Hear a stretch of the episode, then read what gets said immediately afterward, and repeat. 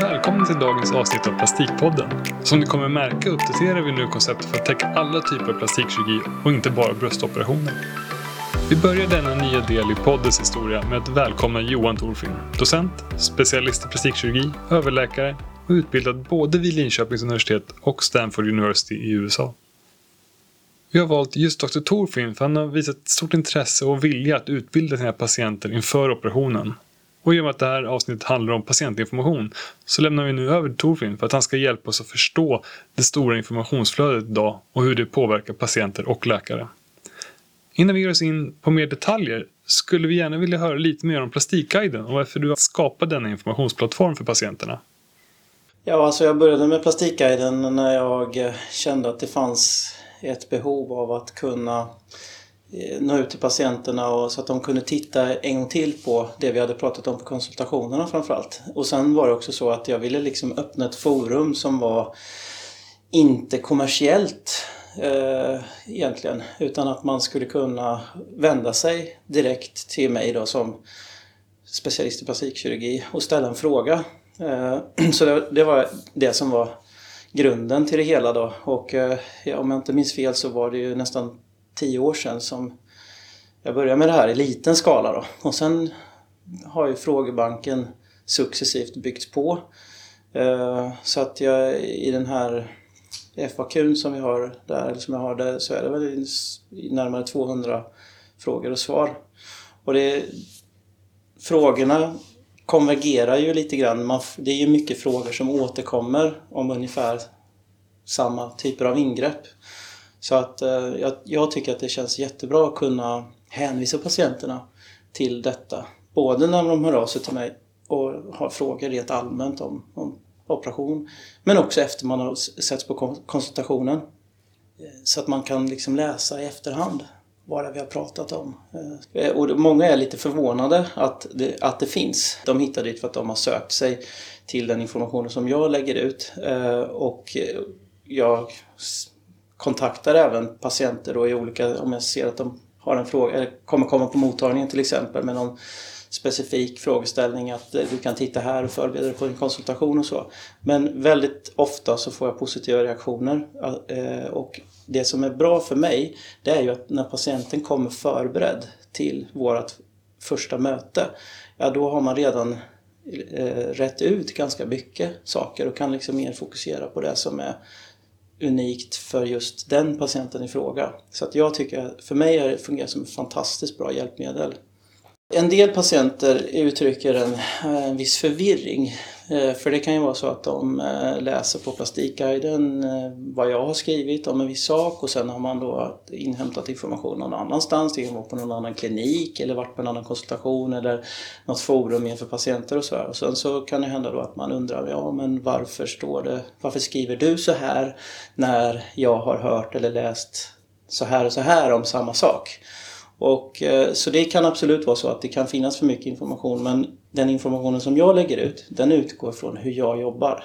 Eh, jag har 20 års erfarenhet med plastikkirurgi men det här är inte en exakt vetenskap. Ställer man samma fråga till 10 plastikkirurger, det är inte så att man kanske får 10 olika svar men man kanske får tre eller fyra olika svar för det finns olika sätt att tänka och det är inte fel. Det är inte så att det finns alltid någonting som alltid är rätt och någonting som alltid är fel. Så det är också viktigt att poängtera för patienterna att eh, eh, informationen som kommer från mig, ja det, det är mitt sätt att tänka. Och jag brukar också uppmana patienter att gå på konsultationer någon annanstans. Och det finns flera syften med det. Det är, ena är ju just att man ska som patient ha möjlighet att få en annan infallsvinkel.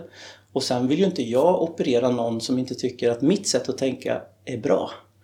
Eh, så, man, eh, så att en patient som uttrycker någon gång lite tveksamhet för hur jag resonerar, då tycker jag det är jätteviktigt att man pratar med någon annan. Och är det så att det betyder att den patienten går någon annanstans så, ja då är det kanske bra då. För då förhoppningsvis så vänder sig eh, patienten till någon som den tycker att ja men det här håller jag med om, det här sättet att resonera.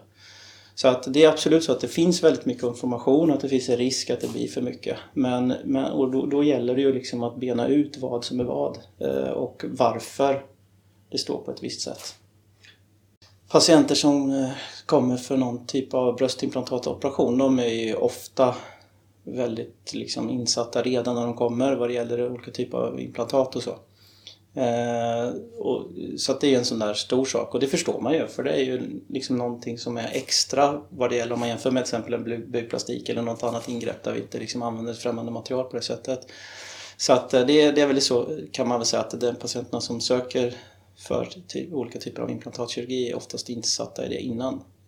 Egentligen så tror jag så att oavsett var man hämtar sin information och i vilken ordning det kommer, om man läser på ett patientforum först eller pratar med en kompis först eller går på en konsultation först. Så det viktiga tror jag, det är att man är liksom har ett öppet sinne och att man förstår att det finns sällan bara en lösning på eh, olika typer av problem.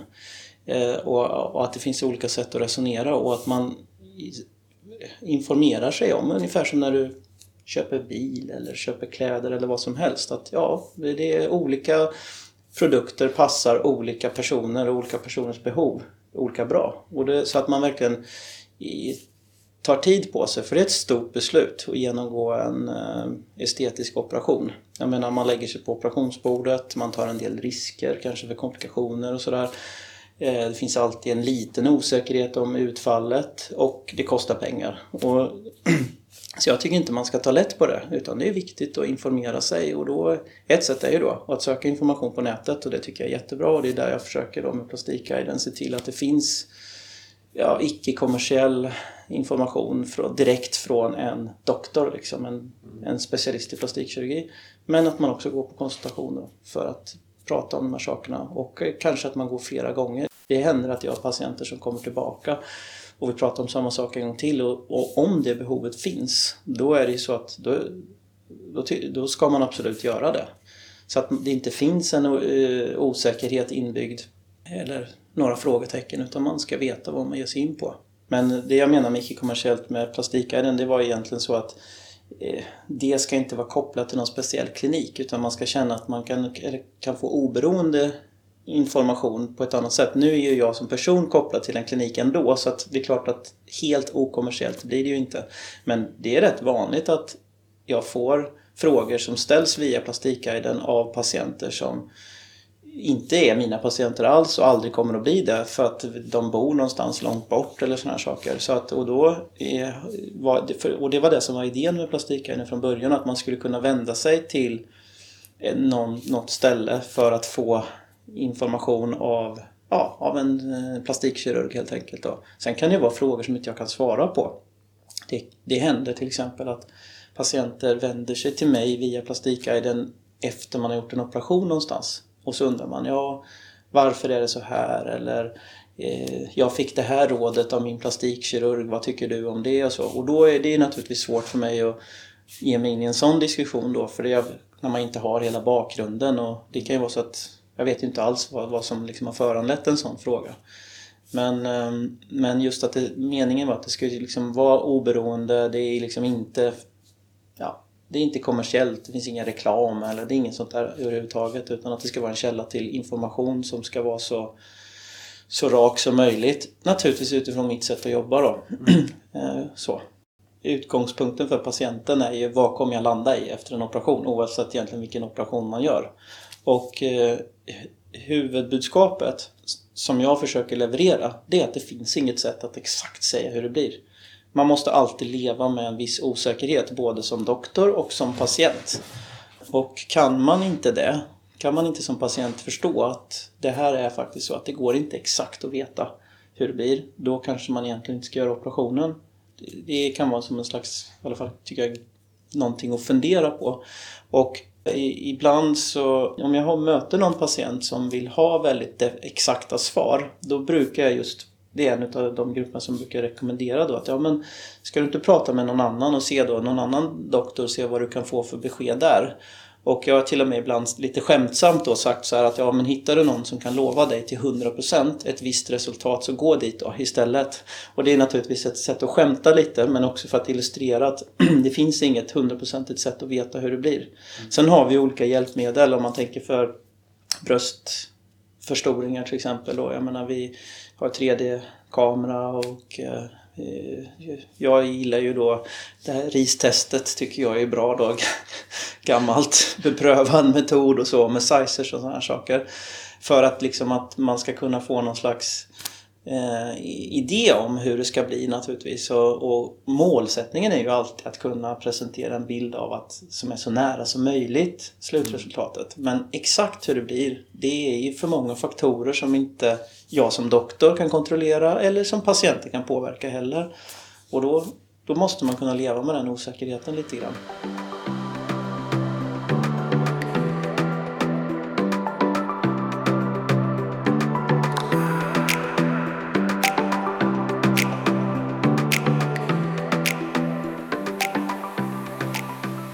Det jag brukar säga till mina patienter det är ju så här att jag vill att du ska vara nöjd med mitt arbete och känna att vi gör så mycket vi bara kan för att det ska bli så bra som möjligt och naturligtvis nå så nära som möjligt och självklart helst hela vägen fram till den målbilden vi har med slutresultatet.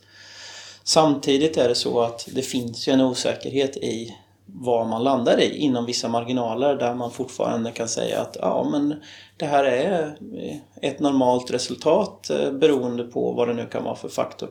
Hudelasticitet till exempel eller så. Eh, och då måste man ju också, tycker jag, ta på sig läkarrocken när man är, sitter på sin klinik. För att vi är ju plastikkirurger och läkare i första hand och som läkare så ska man ju sätta patienten i första rummet. Och det betyder det att vad det gäller korrektioner till exempel så om en patient har en synpunkt på resultatet och som jag själv tycker att ja, det här är fullt rimligt, jag förstår vad han eller hon säger, jag håller med om det och det, genom att göra den här och den här åtgärden så tror jag själv på att vi faktiskt kan komma närmare eh, den målbilden vi har satt upp utan att vi riskerar för mycket.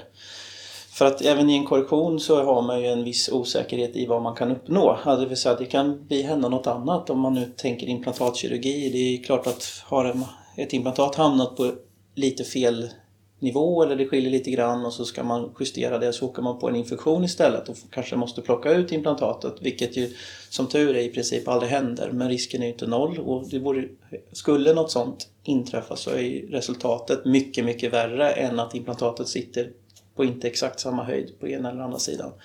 Så jag brukar säga till patienten att jag utsätter inte dig för en onödig risk heller. Utan då är ju mitt jobb som läkare att kunna förklara för patienten att i det här läget, på grund av de här, de här skälen, så eh, bedömer jag att det är inte är eh, bra för dig att göra en korrigering.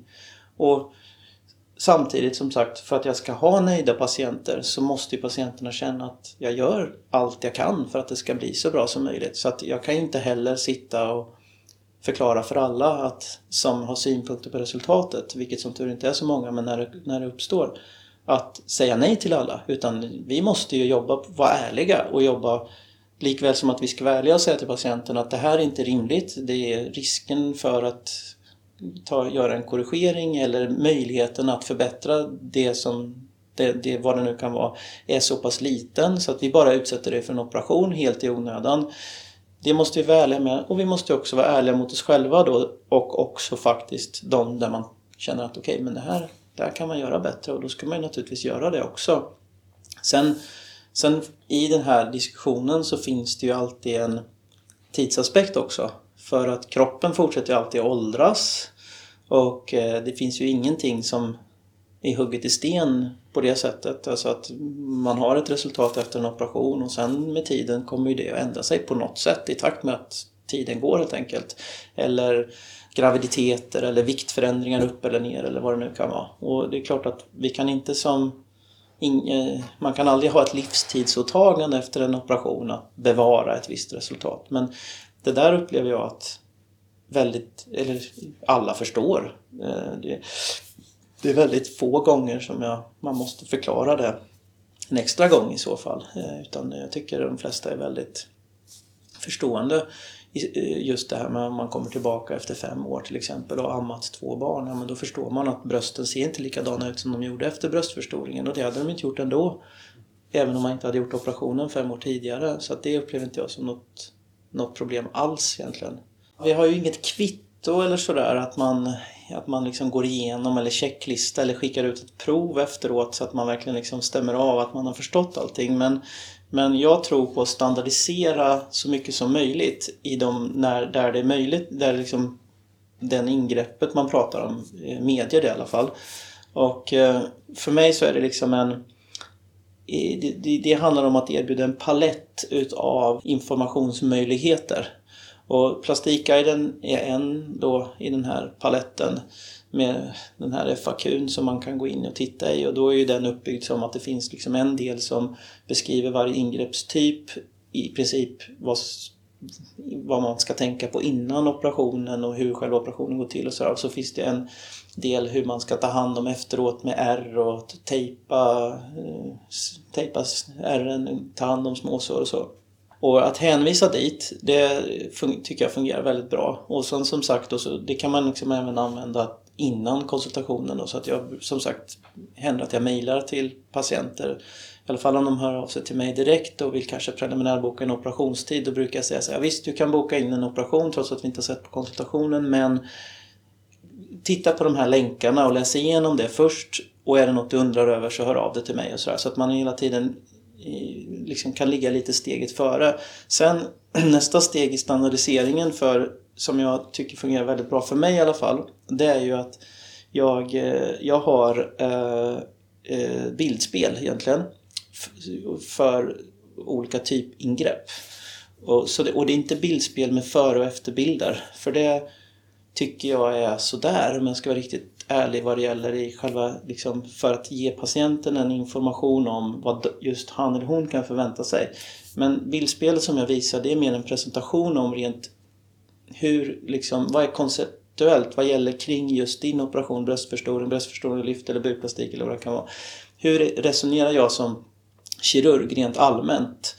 Eh, så här ser ett implantat ut som ligger bakom en bröstmuskel till exempel. Och, eh, och så, med lite skisser och lite eh, anatomibilder och sådär. Och sen också att i de här bildspelen då, eller presentationerna, att det ingår Ja men eh, vad är det för risker för komplikationer till exempel? För det tycker jag är jätteviktigt att prata om. Att man liksom listar det. För att annars, innan jag körde med det här, eh, började med det för ett antal år sedan, då kände jag att det är väldigt svårt att veta hur mycket information tar man till sig bara i ett samtal. Och jag inbillar mig i alla fall att om man då pratar först och sen tittar på en skärm samtidigt som man pratar igen och man läser samtidigt som man då hör kirurgen eller mig i det fallet prata om de här sakerna så är det i alla fall lättare att ta till sig. Och då är det, jätte, det är ett viktigt stöd för mig då att ha den här genomgången för då vet jag att jag har pratat om allting som jag tycker är viktigt att ta upp. Eh, då till exempel komplikationer, eftervård och sådana saker. Så det är liksom ett, en del i den här paletten med de här presentationerna. Och sen då eh, avslutningsvis hänvisa tillbaka till det man kan läsa på webbsajten. Och sen så dessutom då i samband med operationen. Eh, det har jag faktiskt börjat med ganska nyligen och det, det känner jag har varit också en sån där grej som har fungerat bra. Och det är ju att eh, en beskrivning av vad kan man förvänta sig som patient första halvåret. Vad är normalt läkningsförlopp? Så jag har, det är två A4-sidor med text ungefär per operation, en till två. Och det är liksom uppdelat då med ja, vad kan man förvänta sig första dagarna, vad kan man förvänta sig kanske första andra veckan, första månaden och sen, ja, så, vad är ett normalt läkningsförlopp? Och det där är ju ett sätt att också förbereda patienten på vad kan jag vänta mig för att vi, jag vill ju inte att man ska först vara jätteväl informerad innan och så gör man operationen och sen bara tack och hej. Hör av dig om det är någonting. För det är ju lätt att det blir så. Utan då, det där, och då brukar jag uppmana dem och säga att har du någon fråga, undrar du om ska det vara så här eller vad, titta i det här pappret då. Ehm, så att, och det, det sparar ju också en del arbete för mig. För att då, det är ju då tänka mig i alla fall, eller syftet med det, eller ett av syftena är ju att, att då behöver ju inte patienten fråga mig, är det här normalt? För att väldigt många frågor handlar ju ändå om ett normalt läkningsförlopp. Bara att patienten vet ju inte hur det ska vara. Det är första gången han eller hon gör en bukplastik eller fettsugning eller bröstförstoring. Och då är det klart, det är inte lätt att veta hur det ska vara. Då undrar man ju massa saker och då är det viktigt att man kan ta till sig det. Så det har jag lagt till som ett ett, liksom ett tredje steg i det här informationsprocessen eller liksom informationsbatteriet.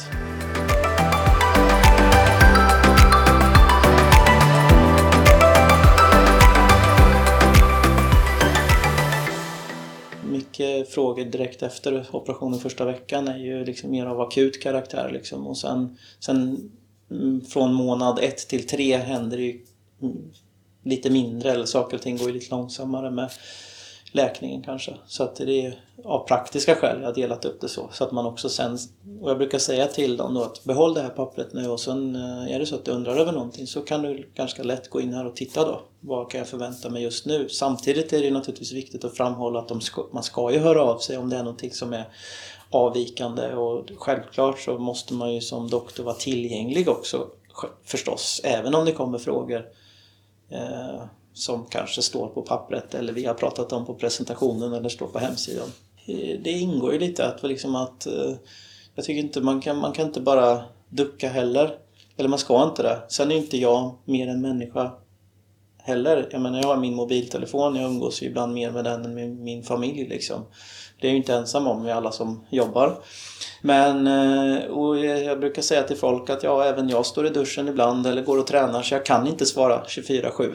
Men det är klart, jag, jag uppmanar ju alla att höra av sig om det är någonting. Men just tack vare att jag tycker så här, är man välinformerad innan operationen, man vet vad man ger sig in på, man vet hur jag tänker som kirurg eh, och och överens med det liksom, sättet att tänka och känner att man har valt någonting som är bra. Sen får en bra information efter eh, och kan läsa på, på nätet. Då, då har vi ändå löst väldigt mycket av det här liksom.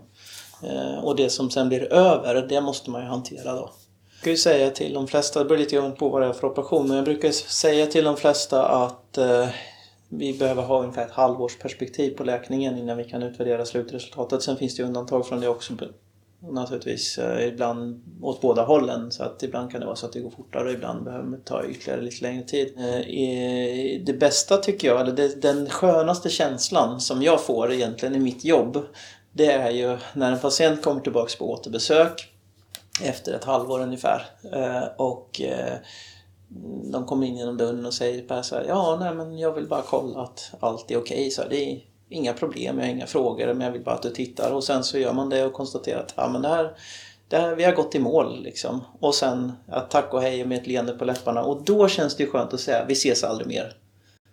För det är liksom ändå då, då, då har man ju på något sätt satt punkt liksom.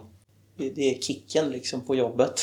Eh, och för mig så är det viktigare att förklara för patienten så här tänker jag för just dig. Det här bedömer jag är dina förutsättningar och jag gör min liksom professionella bedömning är att gör vi så här och så här så kommer vi komma så nära som möjligt eller landa i den målbilden som du har.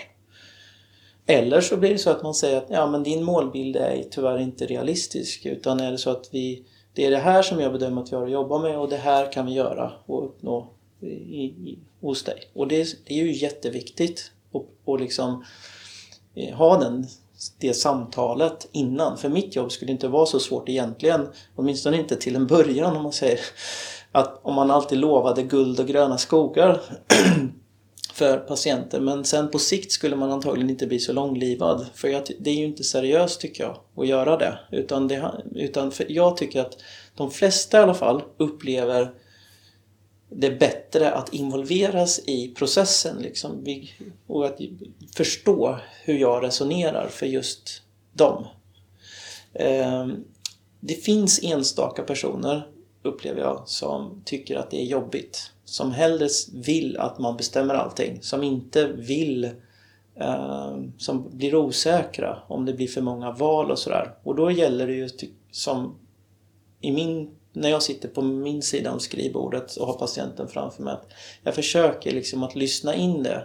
För att självklart är det så att man måste ju inte involvera patienten. Jag kan också säga så här, okej okay, men vi gör så här. Jag tycker du ska ha det här, du ska ha 350 milliliter bakom muskeln eller vi ska göra ditten eller vi ska lägga snitten där och så. Eh, naturligtvis. Eh, och, och, är det så att patienten känner en större trygghet i det än att involvera sig i allting, då får man ju ändra på sitt arbetssätt och liksom försöka lyssna av det. Men jag, min upplevelse är att det är fler som känner sig tryggare tack vare att de involveras i processen och har lättare att förstå vad det är vi kommer att landa i genom att man förklarar hur man tänker mer koncept, konceptuellt än att titta på en före och efterbild hur det blev på någon annan patient. Jag tycker absolut att det är bra om patienten har med sig en bild eh, för att förklara hur de tänker. Eh, om vi tar bröst som exempel så är det rätt vanligt att man säger så här, ja men så här ska jag vilja se ut. Eller det här resultatet vill jag absolut inte ha. För det är ju ett sätt att förklara hur hon tänker då. Eh, sen är det ju mitt jobb att översätta det till hennes situation och förutsättningar och göra en bedömning. Ja, det, ja visst, det är sannolikt att vi kan uppnå eh, det här. Eh, eller att, ja men om du tänker det här en, eh, ser ut som en kvinna som inte har ammat några barn och som vad det nu kan vara, har de och de förutsättningarna till skillnad från hur det är i ditt fall. I ditt fall kanske man behöver göra ett lyft istället eller, eller vad det nu kan vara. Så det är bra tycker jag att man kommer in med en bild. Men sen är det också viktigt att man använder det som en utgångspunkt för en diskussion. Och där brukar jag också faktiskt vara noga med att påpeka att bilder som läggs ut på nätet av andra patienter det måste man ju själv som patient eh, liksom eh, titta på med en sund skepsis och förstå att Eh, det är inte säkert att den informationen som är kopplad till bilden stämmer med faktiskt vad man ser på bilden. Det finns ju ingen faktagranskning i några forum eller, eller så. Man får ju ändå hoppas att kliniker som lägger ut före och efterbilder är sanningsenliga i hur bilderna presenteras. Men en bild som läggs ut på en forum som är tagen i en konstig vinkel på ett par bröst i en bh Eh, där man inte vet hur lång tid det har gått sedan operationen eller hur såg det ut från början och så. Det kan man ha som en målbild men det säger ju inte så väldigt mycket egentligen om eh, något resultat. Eh, och det är också en sån här sak som är viktig att förklara då, tycker jag, när man har patienterna. Så jag, jag, jag uppskattar när man kommer in med en målbild men man måste, det, man måste se det för vad det är i så fall. Jag ser sociala medier som en, eh, ett komplement till den liksom, informationen som vi ger för övrigt som jag har på Plastikguidens hemsida eller förmedlar med en konsultation och så. Och, och egentligen är det så att den, en, liksom, den mest sanna informationen och bedömningen som jag kan göra det är ju i samband med en konsultation. Eh, det går inte att komma ifrån naturligtvis. Men jag själv är aktiv på i en Facebookgrupp eh, där eh, man diskuterar kanske injektionsbehandlingar, även plastikkirurgiska ingrepp och besvara frågor då utifrån min roll som plastikkirurg i den mån det uppkommer och sådär. Sen finns det ju också patientforum som är slutna och där kan man inte som doktor vara med och diskutera för det finns ju ett skäl till att de är slutna och det är ju att patienterna ska kunna prata själva. Och jag tycker det är bra. Det är ju viktigt att man känner att man har en plattform där det inte då är hela tiden är en kirurg som lägger sig i. Men oavsett egentligen var man hämtar sin information när man inte hämtar det från vad ska jag säga, professionen, alltså en doktor, då måste man ju ja, tänka på det som att det inte är säkert att det är korrekt egentligen det man, den informationen man får. och en sak som jag tror är, ibland kan ställa till det lite, det är just att vi plastikkirurger kan jobba på lite olika sätt. Man kan ha lite olika tankar kring vissa saker, till exempel hur länge ska man ha en bh efter en bröstimplantatoperation eller ska man ha bröstband eller när får man börja träna? Hur är det med rökning? Alltså alla sådana här saker. Det är ju inte så att man kan läsa i en bok och titta i en tabell och att alltid ska man ha en BH 3,5 veckor. Och det, så här jobbar vi utifrån vår egen erfarenhet och eh, ja, arbetssätt vilket då skiljer sig lite grann åt. Och när man då som patient i ett forum samlar de här olika plastikkirurgernas sätt att tänka på vissa, inom vissa områden, ja det är klart att då kan det ju lätt uppstå missförstånd. Eller att, mm, för det händer då att kanske att någon säger att ja men jag har läst i ett forum att man ska bara ha en bh i två veckor eller det räcker med en veckas sjukskrivning efter den här operationen. Varför säger du att du tycker jag ska vara sjukskriven tre veckor eller vad det nu kan vara. Slutna patientforum är bra men det är också viktigt att man förstår att man, den informationen som kommer fram där, den är ju inte direkt från källan och det finns en risk att det kanske inte stämmer just i det enskilda fallet för var och en som patient. Och med de orden tackar vi så mycket för den omfattande genomgång av din bild på patientinformation Johan. Vi hoppas ni lyssnare funnit detta lika intressant och spännande som vi har gjort. Vi hörs snart igen.